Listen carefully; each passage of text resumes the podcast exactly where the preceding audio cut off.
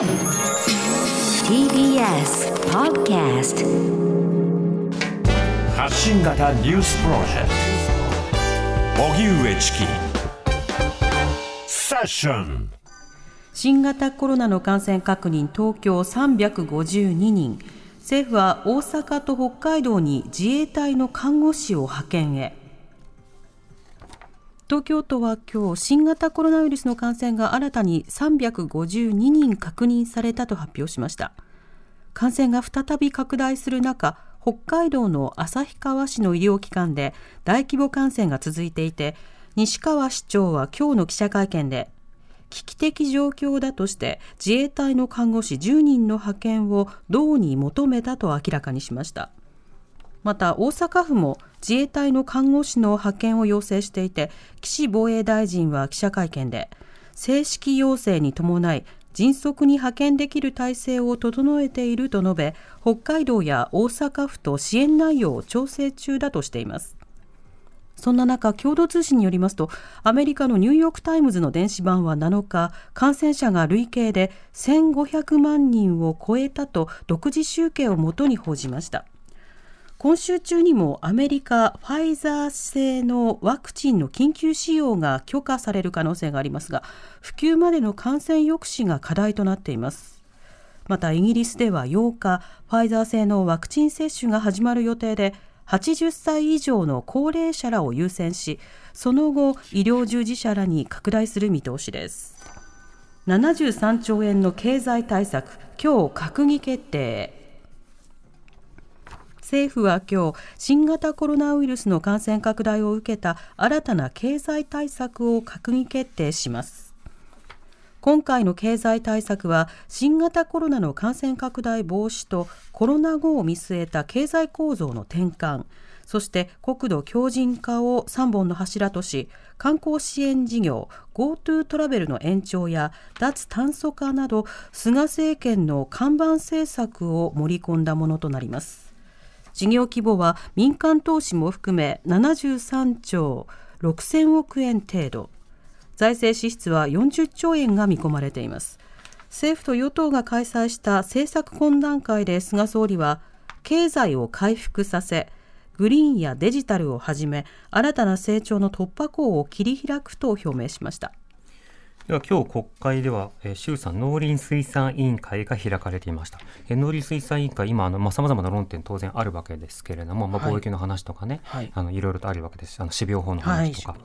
はい、そうした中で、えー、今、この農林水産委員会といえば、農林水産大臣、あの前前の、あ元農林水産大臣である、その吉川さんという方が、あの企業から献金をされたのではないか、そして便宜を図ったのではないかという疑惑が出ているわけですね。はい、その具体的な背景などは、まあ、後ほどあの説明するとしまして、えー、まずは一つ音声をお聞きいただきたいと思います。はい、まずは参議院から、えー、立憲民主党の石垣のり子議員と横山官房長のやり取り、えー、今回の事件の概要、そして吉川元大臣と秋田フーズ、これが当該当該企業なんですけれども、うんうん、秋田フーズ代表の面会記録の提出を求めた、そんな場面です。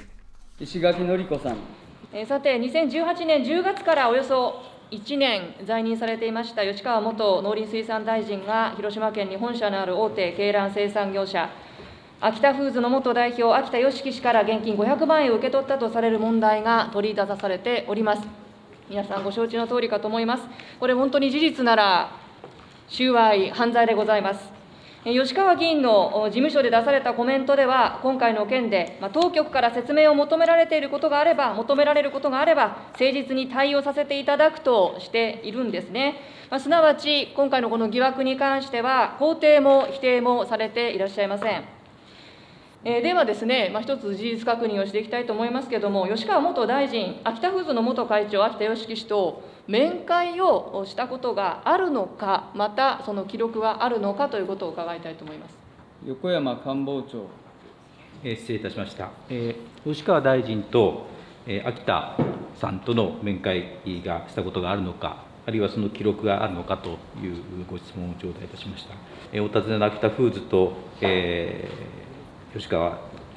元大臣との関係、やり取り等については、捜査機関の活動内容にも関わるものというふうに認識してございます。したがいまして、当初としては、関係資料の有無を含めまして、コメントを差し控えさせていただいております。石垣のり子さん吉川元大臣と、えー、秋田フーズの元会長、元代表があったかどうかという、もう基本的な事実の確認すらお答えできないというのは、一体どういうことなんでしょうか、どういう判断からなされていらっしゃるんでしょうか、本当にあの調査に対しての先ほどの野上大臣のご答弁もそうでしたけれども、えご本人があったかどうかという本当そのことだけなんですけども、お答えいただけないこと、そしてその記録があるかどうかに関しての今、お答えがなかったと思いますが、いかがですか？はい、横山官房長。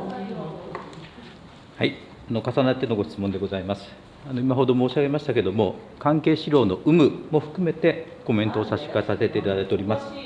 えー、秋田フーズと石川元大臣とのやり取りなどにつきましては、捜査機関の活動内容に関わりうるものというふうに認識しておるからでございま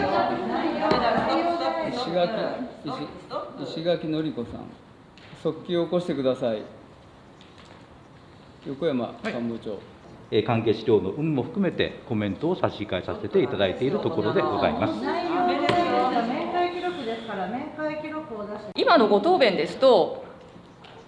吉川元大臣と秋田フーズの元代表があったかどうかということそのものが、国の重大な利益に悪影響を及ぼす恐れがあるものだと、そこまでの重大なことだというふうに捉えられるというのは、これは相当おかしい解釈ではないかと思います。えー、これあの、引き続き、このまあ面会記録という書類なのか、名前は分かりませんけれども、あったかどうかの確認が取れる書面に関しての提出を求めたいと思います。五国理事会にて協議いたします。えー、立憲民主党石垣のり子議員と横山官房長とのやり取りをお聞きいただきました。これあの、まあ、いろいろな追及の入り口のところですよね。今報じられている内容がどういったものなのかというと、はい、この吉川元農林水産大臣、まあ、自民党の方で、えー、北海道2区の方ですね。うん、えー、この方が、あの、鶏卵生産大手の秋田フーズのグループの元代表から、えー、現金500万円を受領していたという疑惑が今持ち上がっていて、捜査の対象になっているんですね。でなお、吉川氏の政治団体の政治資金収支報告書には、この500万円の寄付というのはそもそも記載されていないと。いうことになります。で、現金を渡されてる、渡したとされるのはこの秋田フーズの元代表なんですが、この元代表は、まあ、業界大体の団体の幹部も兼ねているので、あの、その立場も込みで農林水産省に対して、まあ、繰り返し要望を伝えるなどしていたということなんですね。で、えー、例えば、あのまあ、えー、アニマルウェルフェアっていう論点があって、要は動物福祉ですよね。はい、あの、今はその動物福祉、要はその家畜を生産して、で、それが畜産で多くの人たちの、まあ、食べ物にこうなっていくものだとしても、あまりにその非人道的な、えー、劣悪な環境に置くということは、それはあってはならないのではないかという観点から、例えばその刑事での飼育とか、そうしたものに対して批判的な見方というものも出てきたりしているわけですよね。はい、あの、最低限の、その動物への配慮とか、命への配慮はしましょうというような観点から、あの、畜産の環境の見直しの議論が国際的に高まっていると。そうした中、このアニマルウェルフェア、動物福祉の観点からすると、日本の畜産業者というのは、畜産産業、畜産業というのは、まあ、相当批判の対象になりかねないと。ということになれば、あのこれ、あのこれ、こういった批判に対して対応していくことになると、いろんなその畜産業を営んでいる企業の、まあ、様々な設備投資などをやり直さなくてはいけないということは当然出てくるわけですよね。それはまあやりたくないというのがあるので、このあたりどうするのかっていうのは、対応どうするのかっていうのは一つ大きな論点になっていた。で、またもう一つその論点になっていたのが、鶏卵価格の差を補填する事業、えー、鶏卵価格差補填事業という、まあそうした事業があるんですけれども、はい、これあの、卵とかね、そうしたようなものの価格って、まあ時期によってこう変わったりしたりするわけですが、はい、あまりに供給が過剰になって、えー、一個一個の卵が安くなってしまった場合、その基準となる価格の差額、基準となる差額との、えー、まあ、差額のその9割を補填するよと、国が補填するという仕組みなんですよね。国が？国が9割ですよ。まだほとんどです、ね、ほとんどですよ。うん、で、さらに価格が一定以上下がると、あの、まあ、補助が奨励金などがこう払われるっていう格好で、はあ、まあ、あのえ食べ物というのはすごく大事ですし卵というのはね、えー、あの必須のものですからそうしたものを安定的に供給するために、まあ、あの供給過多になった段階でいろいろとその業界がこう潰れないようにするための配慮であるとかいろんなその説明がなされているんですけれども、うん、でもそれで供給過多が続くということはいかがなものかということも当然あるのでこの政策のそもそもの妥当性というのはあるわけですよ。9割補填がどうなのかとかそういったようなこともあるんですがこうしたようないくつかの論点についてどうもこの秋田フーズの元代表、うん、えー、業界団体の幹部として、うん、えー、ロビングをしていたのではないかというふうに言われている。であのこの秋田フーズの前代表は、あの2018年に200万、2019年に200万。で、さらに、えー、同じ年にさらに100万ということで、合計500万ほど、あの、吉川氏に渡した疑いが出ているということが、今取り上げられているんです。なお、この関連報道が出てくる前には、この秋田フーズ、えー、河合元法務大臣の夫妻がね、こう、起訴された問題で、はいはい、えー、家宅捜索も受けていると。なぜならば、そこでその様々な支援に関わっていたんじゃないかということで、取り上げられてもいたりしたわけですね。まあ、他には、あの、例えばクルーザーで、あの、農水官僚らをこう接待したんじゃないかっていうような、そうしたそのことというのも、まあ、報道などで取り上げられているんですが、ここで委員会でメインで取り上げられているのは、その中でやはりその大臣、元大臣ですけれども、はい、当時の大臣ですよね、うん、法律を通してほしいと思っている業界団体のトップが、あの、大臣と会って、で、その時にお金を渡してよろしくっていうふうに言ったのであれば、そして実際にそういったそのロビーングの対象となっていた法律というのは前にこう動き出しているので、それを実際にその前に進めたということであれば、これはもうとても、とてもわかりやすい、その汚職事件ということになるわけですよね。あってはならないことだということになるわけです。はい、なので、その疑惑追及のまず一歩として、まあ、前提として、うん、そもそも大臣はこの人と会ってるんですかという省庁の記録を出してくださいと要求したんです。ね、そうですね。これはまずあの手始めなので、まあ一歩目ですよ。はい、説明するための説明責任のための。うん、まうんでそれに対して農林水産省が何と言っていたかというとあの捜査の対象になっているからそうした資料は出せないっていうふうに言ったんですね。これは結構その驚きのものであの捜査の対象になっていようがいまいがまず面会記録はいつでも出しましょうと。いうこと大前提ですね。国民の知る権利というものが捜査の対象になることによって、むしろ阻まれてしまうことは、これ本末転倒です。うんうん、それからもう一つ、あの、仮に面会していたとして、それを隠してしまうっていうのはどう、どうなのかと。捜査の対象になっているから面会していることも国として隠しましょうっていうのは要はその刑事事件の追及から逃れるために事実を知らせないような対応をしていきましょうっていうようなことというのはこれは行政機関としては極めて真っ当の対極にあるはい、まあ、不当というかおかしな対応ということになりますよね。はい、で例えば民事のあの裁判なんかでねあの訴訟を受け取った企業とかがコメントを控えるとかあるいはその捜査中なのでコメントはできないとかっていうことはこれは僕は構わないと思うんです。なぜならば、はい、それぞれそのあの裁判の過程の中で、いろいろと自分たちに不利になるような情報をあえて表に出すってことは、これはやらなくてもいいわけじゃないですか。うんあの説明責任が社会的に求められることは当然あるし、メディアとして追求することはあるけれども、しかしそういうふうに答えない権利というのは、当然ながら裁判の当事者というのはありますよね。で、国がじゃあその態度をキープしていいのかということを考えると、国の裁判というのは、要は国民の利益を損なった可能性について追及をされているタイミングで、国民の知る権利を満たすために、野党の人たちがこの資料を出してくださいと言ってる事案なんですよ。だからこれを隠すことで得するのは、一部の官僚が 訴えられているとか、捜査の対象となっている元大臣か、あるいは与党の人たちかとか、そういう一部の人になってしまうわけですよね。その人たちのある種、まあ、メンツや権益や何かを守るために資料を提出しないというのは、まあ、そもそも国会の、国会への対応として、あの、不誠実ではないかというところが出発をしてるんですね。で、そういったことを踏まえた上で、続いて衆議院、立憲民主党の金子恵美議員と野上農水大臣とのやり取りです。えー、今あの、報道されているような形で、えー、捜査も進んでいることだというふうに思いますけれども、吉川元農水大臣の問題でありますけれども、えー、この大臣の行動、言動が、えー、OIE に対する日本のコメントがあったわけですが、それに対してどのような影響を与えたのか、お聞かせいただきたいと思います。あのまあ、そのような報道があったことは承知をいたしておりますが、あの捜査活動に関することでもあり、コメントを差し控えさせていただきたいと思いますが、あの報道で指摘を受けております施策の判断については、妥当であったと考えておりますし、まあ、それぞれしっかり説明してまいりたいと考えております。金子恵美私はあのしっかりとですね農水省の中で誰が関わったかとか、